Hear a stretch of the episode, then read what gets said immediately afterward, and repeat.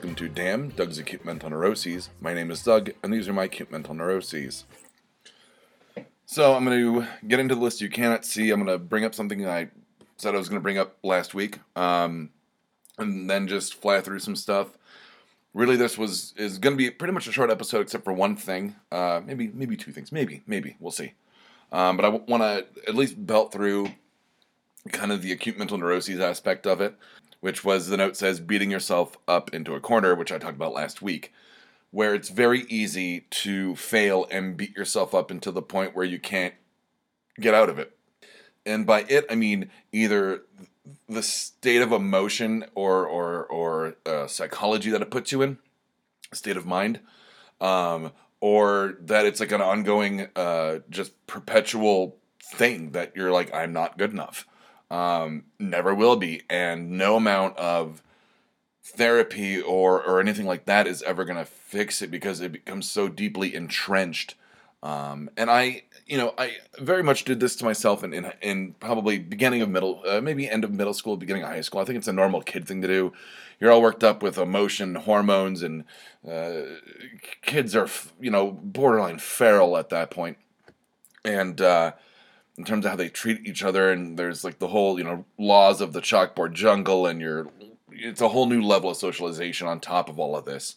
And i think it can be very easy to you know at that age uh, you know you start feeling your parents expectations your teachers expectations your own expectations. And in, if, if you don't live up to one all some whatever it is of those you can really beat yourself up.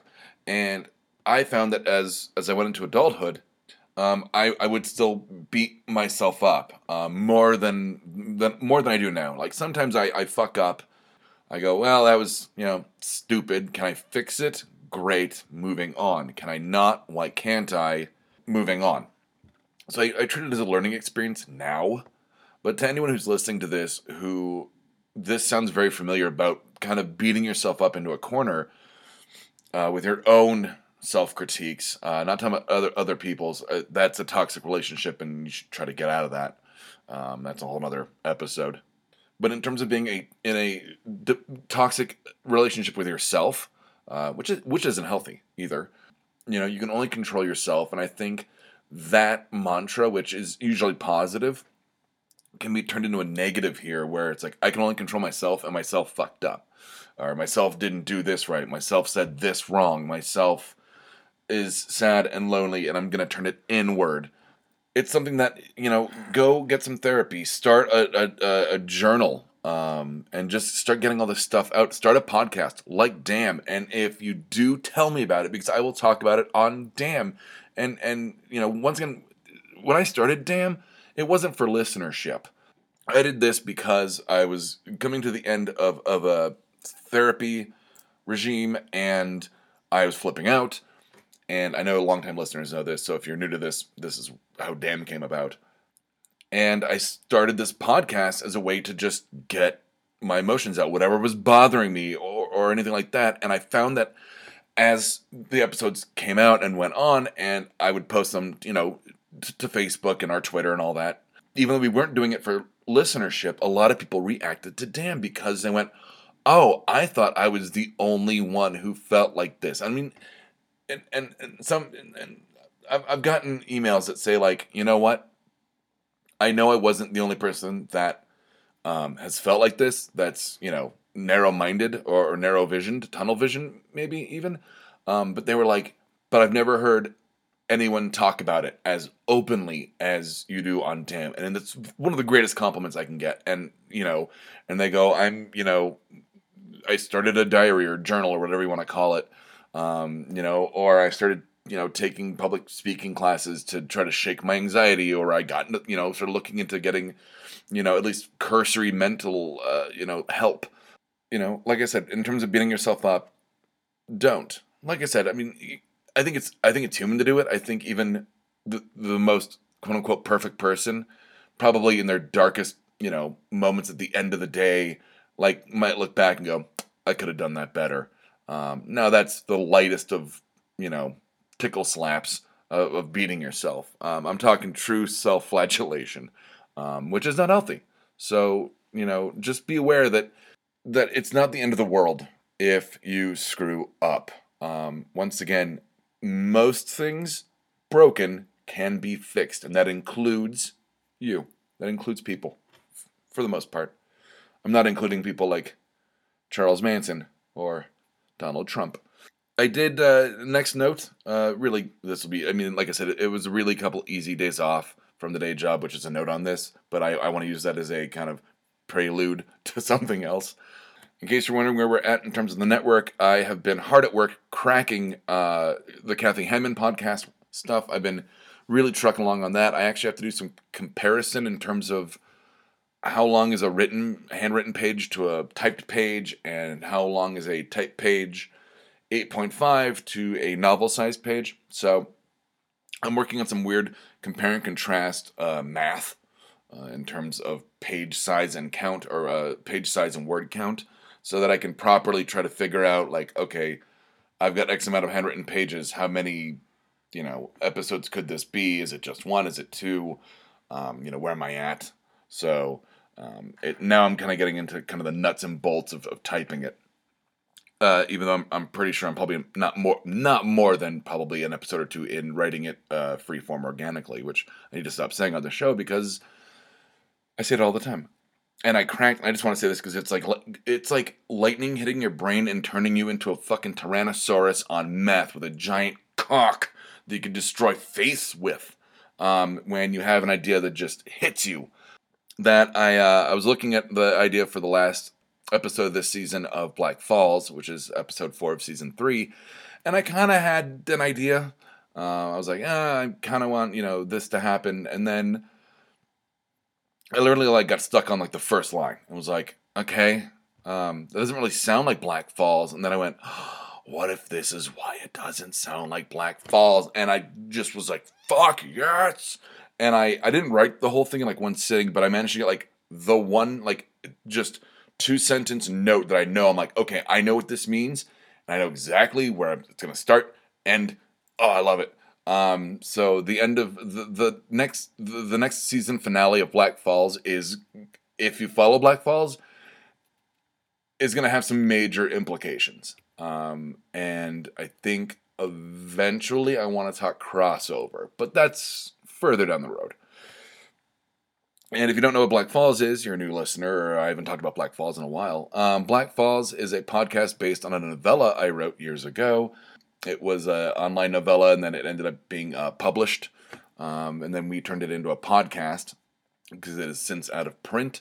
Um, it tells the story of this small Rocky Mountain town um, where all this weird shit happens. It's all secrets and ghosts and murder and runaway brides and people being turned into dolls. It's crazy but I, I do I, I, we put out the entire novella um, in uh, episode, uh, episodic chunks, um, and then I came back and did season two because I had you know about four more ideas that were longer, um, and then I had such fun returning to Black Falls for season two. I brainstormed season three, and when that's over, I'll take a, probably a little break. And when I say a little break, I mean like like a month tops, and start working on season four.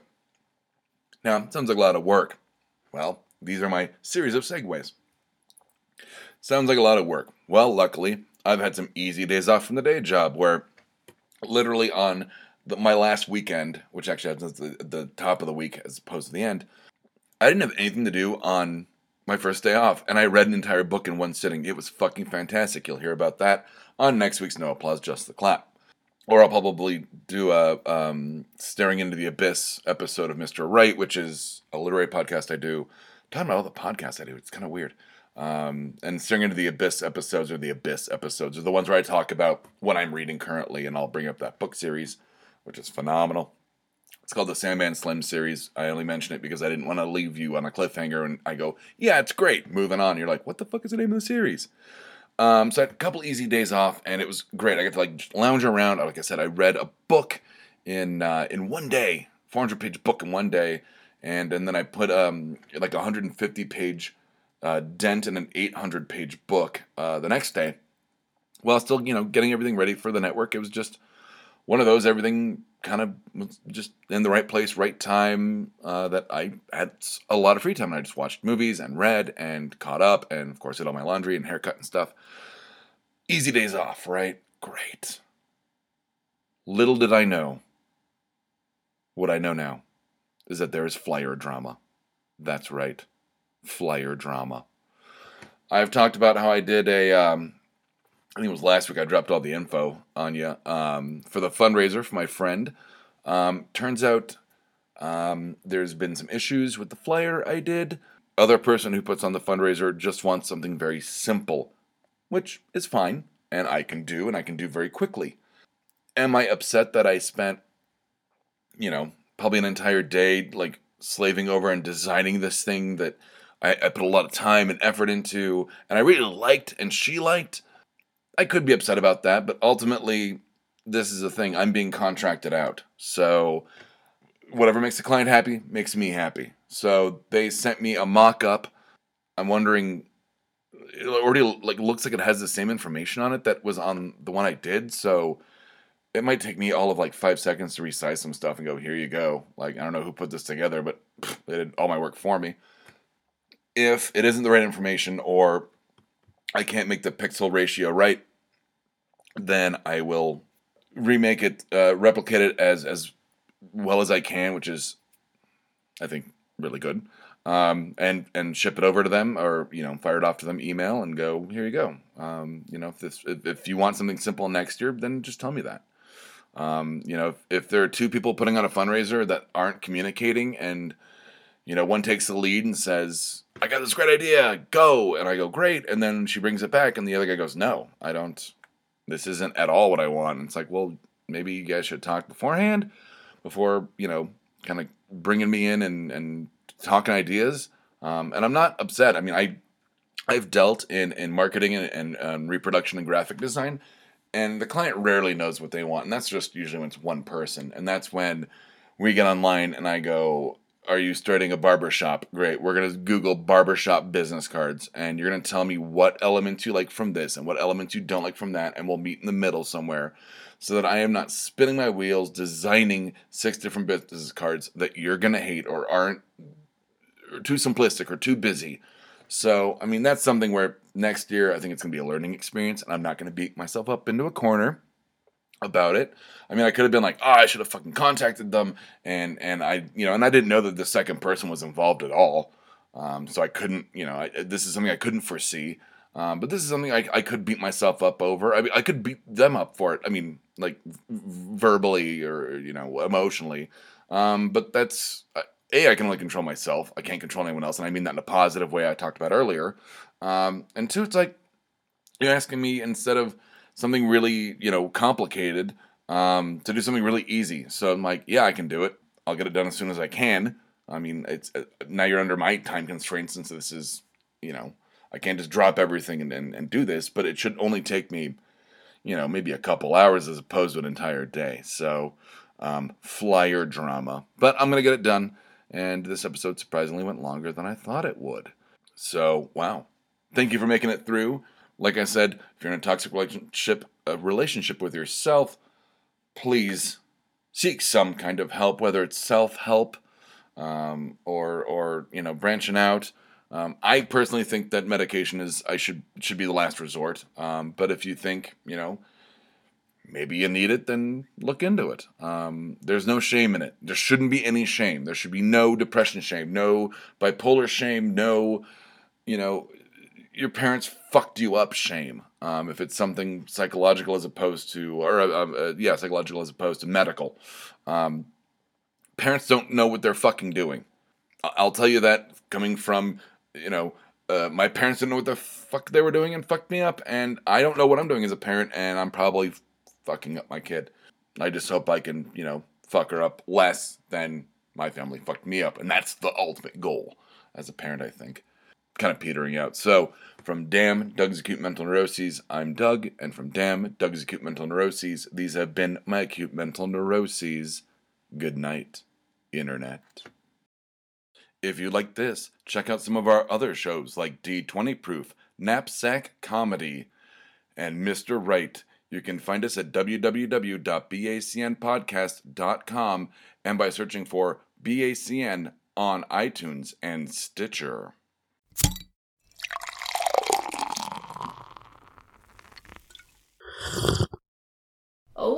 Yeah.